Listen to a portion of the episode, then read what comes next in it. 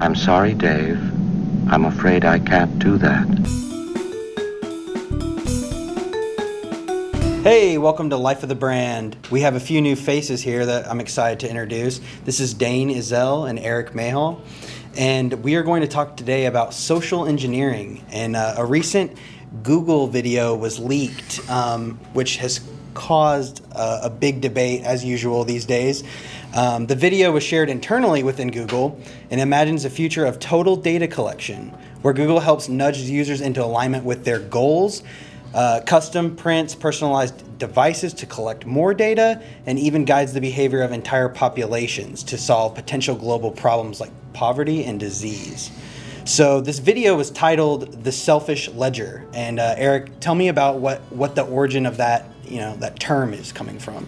The selfish ledger, it, it, inherently has a negative connotation to it, which I think is why a lot of this has exploded across social media as a problem. But it's more of a reference to Richard Dawkins' evolutionary idea of the selfish gene, which more or less says that two genetically similar organisms are more inclined to act selflessly to uh, towards each other, and then the selfish gene and those behaviors kind of operating those two organisms working with each mm. other is then passed down evolutionarily to the benefit of the gene and not the actual organism itself, which okay. is interesting, but also has some, you know, deeper contexts of what Google's ultimate goal is that I'm sure we'll get into here. Yeah, some ethical questions to say mm-hmm. the least. Um, so, Dane, should we reshape society?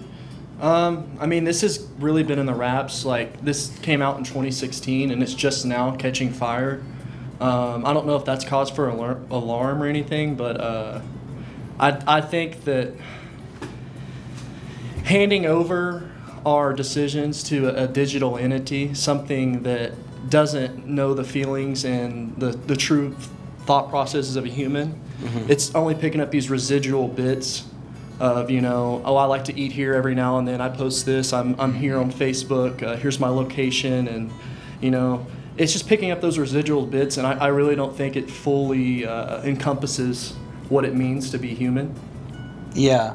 So it, it could start out as like a limited thing. Like um, i was reading an example of the verge article and it said something like if you're going to hail an uber cab and you set your goal within the platform to save money, for example, then it might recommend you to actually phone a friend or take a carpool, little things like that. But you're right, like how how far can they take it, and what what can they understand? Is it is it just a surface level for now of oh maybe I shouldn't buy those ho hos or those zingers or mm-hmm. or maybe I should pick up something a little more healthy and is that good? I mean like that seems like a good thing on the surface to me, but you're right is is giving one entity all this power and and data collection the right thing or is it already happening? And maybe like what's going on with I mean, how much data do we already give up freely that we don't really realize? Mm-hmm. I mean, exactly, and that's that's the interesting thing. Google has so much access to our data. You know, those of us who use Gmail, um, all of those emails are read through and added to the database. Mm-hmm. Um, all the Google searches we perform daily, you know, anything on a Google account or even just through IP addresses is kind of added to this database. And, uh, you know, most people might be shocked to realize you can request all the information Google holds on you, mm-hmm. and usually it's, you know, 35 to 50 gigabytes per person, which is thousands of yeah. Microsoft Word pages in comparison. But, the interesting thing I was reading yeah. is the Selfish Ledger has patents on it that not only will work with you to achieve your goals, but in the future actually tell you what your life goals should be. That's interesting. Which is starting to get into that kind of dystopian society of Google deciding what is best for you. Yeah, and the moral authority, so to speak. Mm-hmm. That's to me, that's weird. Yeah. Yeah, I don't know about that, but hmm there is a quote on there that I think you know rings true to what we had just talked about uh, on the Verge article, saying that it's not a it's not a radical departure from what Google's already done, and um, it's just a conceptual video, you know, taking it to the logical extreme. So maybe there are some patents involved. Um, I think they're thinking ahead and trying to spark some some debate. But the fact of the matter is, they they have the means and the capabilities to do this kind of thing, and that alone is kind of terrifying and interesting to me. Um, that they're thinking on this now global and human race level on Mm-hmm. on not just providing services but possibly modifying that's like the dystopian part is modifying the behaviors of people Yeah. for maybe for the better and you know that's another that's a debate that we could get into that would take much longer but you know I, I don't know how I feel about it other than that it is kind of I think it's coming and I don't know if there's much we can do to stop it at this point or if our government's even equipped to know how to stop it Yeah. you know Exactly. so And then just kind of looping back to what Erik was saying, um, we already give them so much information. You know, we have watches that you know count our steps and our heartbeat and our health. Where we go. Um, we're buying Amazon food now. Yeah. Um, they know our, our health patterns. Um, and then we kind of give these residual bits of, of who we are. We reveal that, you know, your political affiliation on Facebook or, you know, your gender or age and that, that those sort of things that, you know, kind of came out in the, the Cambridge Analytica that was used. Um, you, you, you mind going in kind of on your take of Cambridge Analytica? And, how Yeah. it relates Yeah. I- It is interesting because so much of the Cambridge Analytica scandal was it was controversial not because of more so because so many people don't read all of these terms of services. You know, mm-hmm. I think they're inherently made to be confusing and long so people will breeze over them.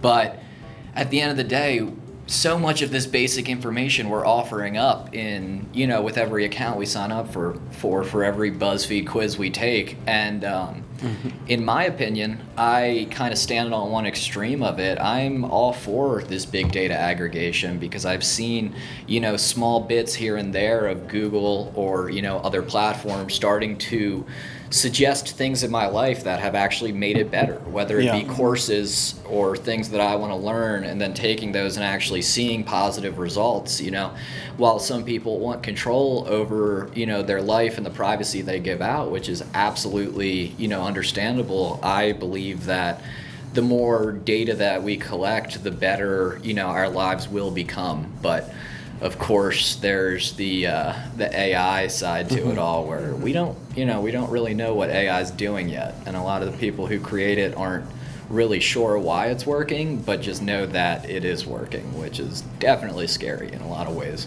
And I think you kind of touched on, you know, uh, can we have our cake and eat it too? Yeah. Like, it's is it like, you know, I love getting ads for, you know, clothing companies or, you know, shoes or whatever that I may like and I may wear. And a lot of times, sometimes I do click on those ads and sometimes Mm-hmm. Yeah. I do follow it through.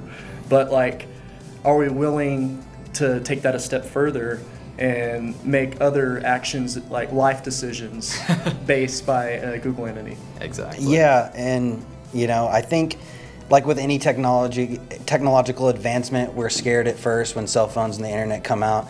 This is the next like, you know, artificial intelligence, data aggregation. That's all the next step in all this and yeah, is it scary? But as long as it's focused on improving the lives of, of human beings, I, I think it's a good thing in a sense. People have to just you know take take care when dealing with this you know um, figuring out the ethical questions and talking through them before all these things come about i think that's an important step of the process so i think having you know the dialogue of what's right what's wrong across our you know global society is an important step in, in this to figure out what people actually want and do they want to be a part of this world and do we have a choice? But um, i think that wraps up everything. So uh, you know subscribe like us follow us stay tuned